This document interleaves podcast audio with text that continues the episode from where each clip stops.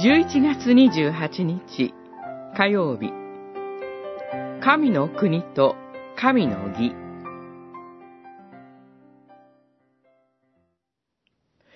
何よりもまず神の国と神の義を求めなさい。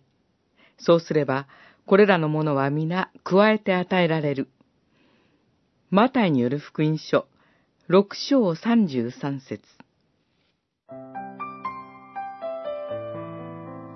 主イエスは何よりもまず神の国と神の義を求めなさいとおっしゃいました。何よりもまずという表現を通して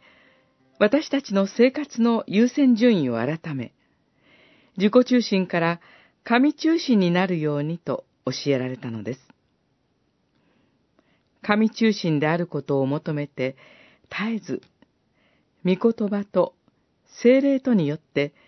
私の心を収めてくださるようにと祈ります。その時に、私たちの生活の場は、神の国へと変わるでしょう。なぜなら、神が私の王となってくださり、私たちに神の許しと愛による平安が与えられるからです。この恵みを深く味わうときに、私たちに神に従いたいという願いが与えられます。つまり、神に喜ばれる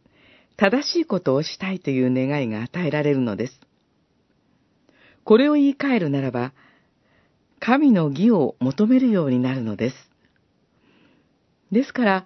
神が私の王となられ、私たちに神の許しと愛による平安が与えられるときに、それに続いて、神が喜ばれる正しいこと、つまり、神の義を求める心は、一緒に与えられるのです。今日も、神が私の王となってくださり、